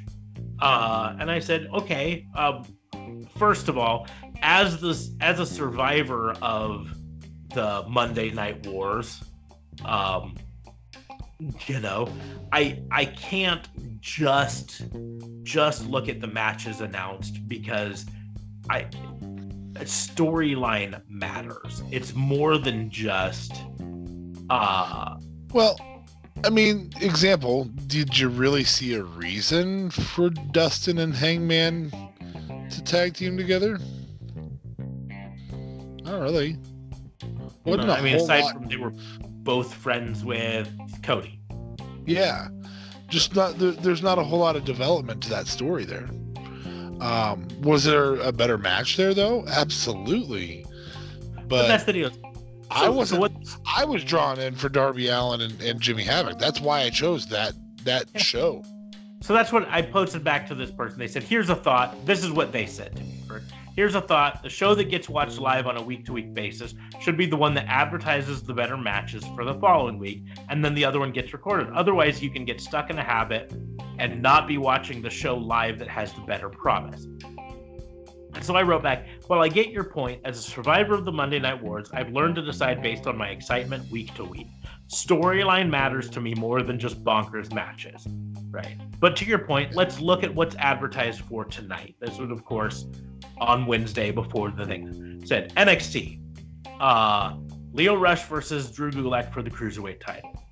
A non-title match of Roderick Strong versus Isaiah Swerve Scott and Walter versus Kushida. That was all they had advertised as of that point, right? AEW, Jericho and Sammy Guevara versus Dustin Rhodes and Hangman Page. Jimmy Havoc versus Darby Allin in a number one contender match for the AEW World Champion.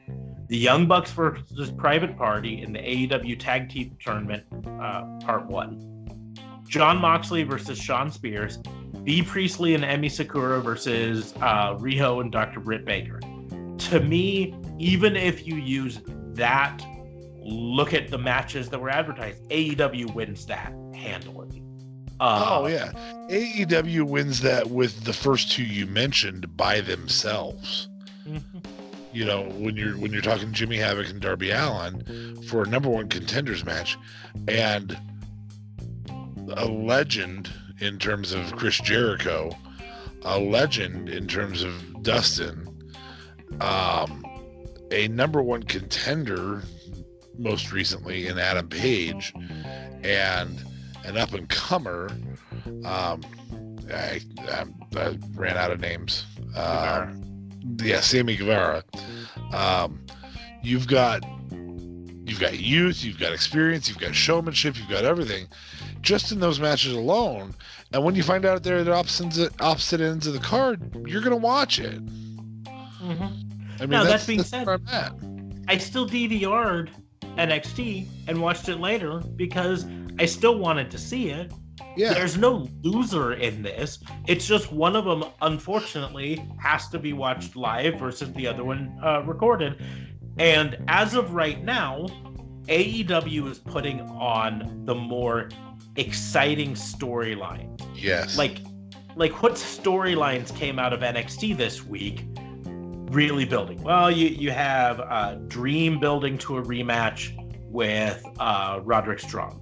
Should be a good rematch. I want to watch it. yeah. Well, we've seen it, you know.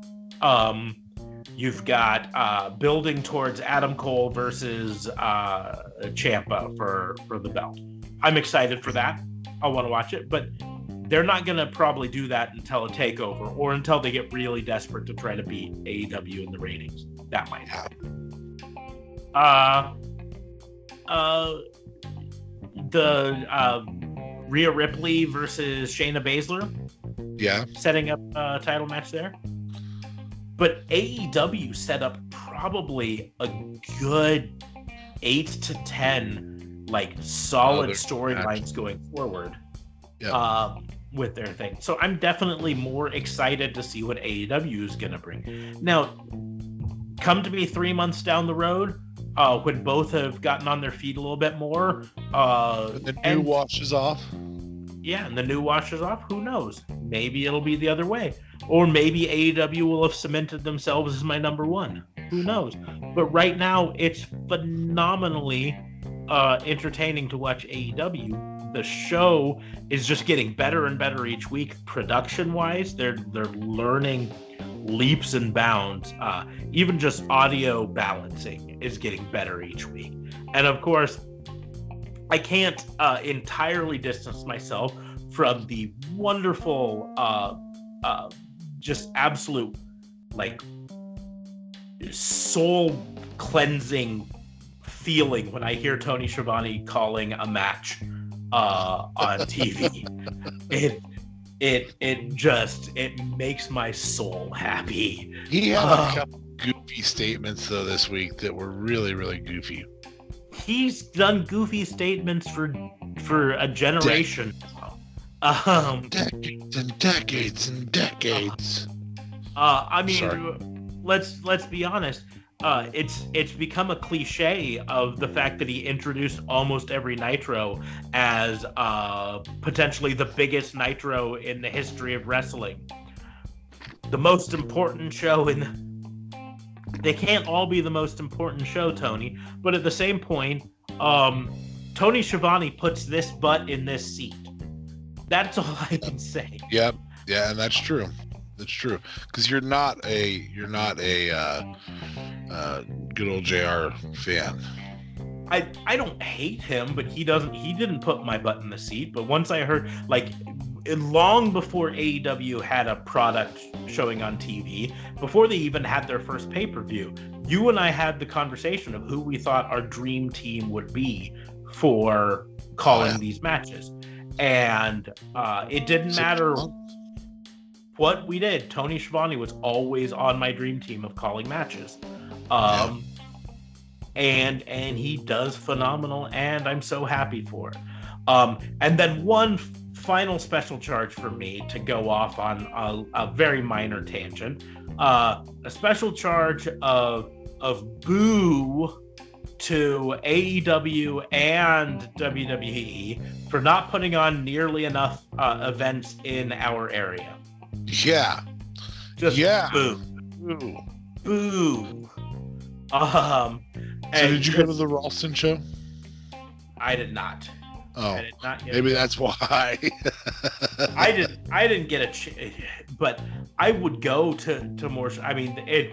There have been a lot of uh, financial holdbacks for me, but like AEW, their tickets start at twenty bucks.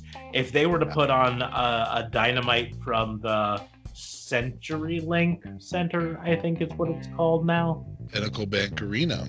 Pinnacle Bank Arena in in Lincoln. You know, either one of those, I I could go to and I could do it. Um, but as of right now, uh, the closest that AEW has announced to be is I think Texas.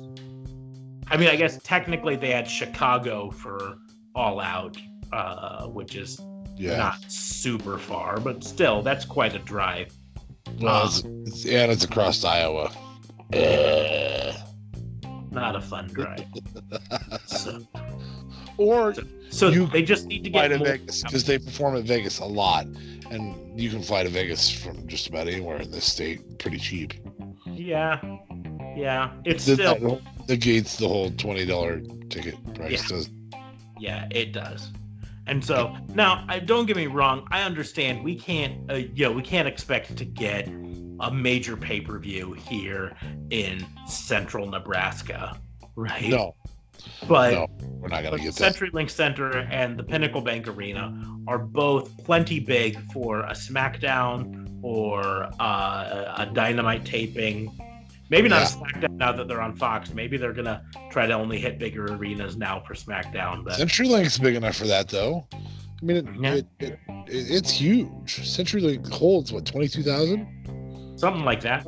Yeah, Heck, heck, Memorial Stadium. Do a major outdoor pay per view. Do SummerSlam at Memorial Stadium. How badass would that be?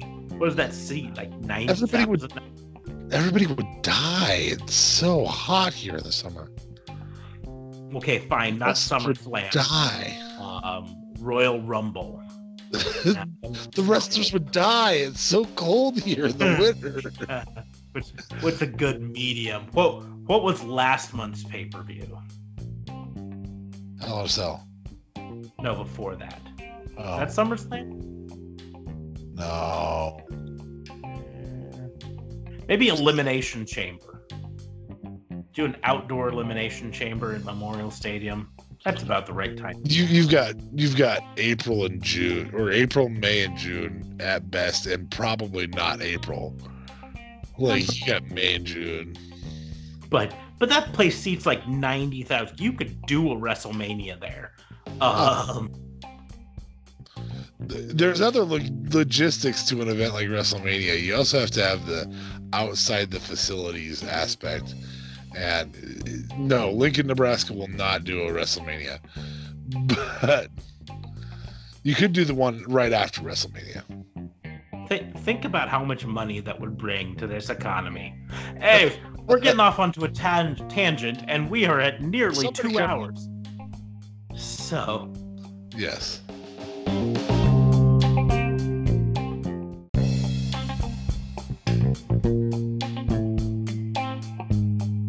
uh, All So- right. Anyway, on Yeah. that, time to shut this Uh, bad boy down yeah, and adjourn court and hand it over to the jury to make their decisions, give us their opinions. Um, follow us on Twitter at Yeah. Raw and Order Yeah. WBU or at D A I M K Fame. yes, on Twitter, or you can say at Dame Fabe. yes, As always, though, um, we also say like, share, and subscribe. Uh, give us five stars on your podcast platform of choice. Uh, the more stars we get, the more five star ratings we get, the more ear holes we get into. And you should know by now that we like getting in ear holes. What'd you just say? It sounded better in my head. um, uh, but um, also give us the suggestions. We you know we're trying to do these weekly small podcasts. We've got our big ones we listen to. We throw those out to you. Um, we love suggestions for the small ones. Uh, we'd love to help them get to big ones. We'd help love them to help us get to big ones. Uh, trying to think of uh, sponsors uh, and what can they do? they can do something special with anchor anchor.fm Oh, yes. Right. Well, Anchor.fm uh, is our podcast hosting platform. Um, uh, you can always go there and Somebody wants to see. Yeah, you can always go there to see what platforms we're available on. You can start your own podcast there. Uh, it's wonderful and super easy to do. Uh, you can get sponsorship through there. And then once you're there and signed up, you can leave us voice messages, leave us your crimes, leave us your fantasy booking in a voice message, get to hear yourself on our show. Um, and we will answer your question, your podcast uh, uh, suggestions, whatever.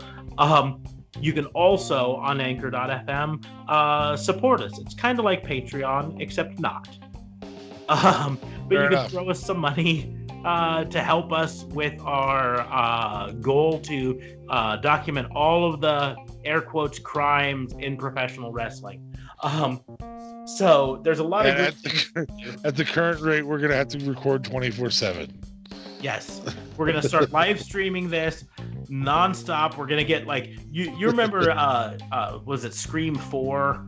The the guy was live streaming the whole thing from a little camera mounted to his his glasses. Anyways, we're just gonna have to live like that. I don't remember that. That's wonderful though that you remember that. But as always, though, like, share, subscribe, uh, tweet at us your crimes, tweet at us your fantasy bookings, or even better, leave us a voice note on anchor.fm. But as of now, I think case is going to be closed on these Court?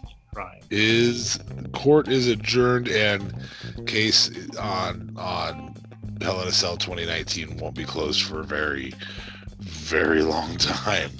Yeah. But today's court is adjourned. We'll take a brief recess until next time.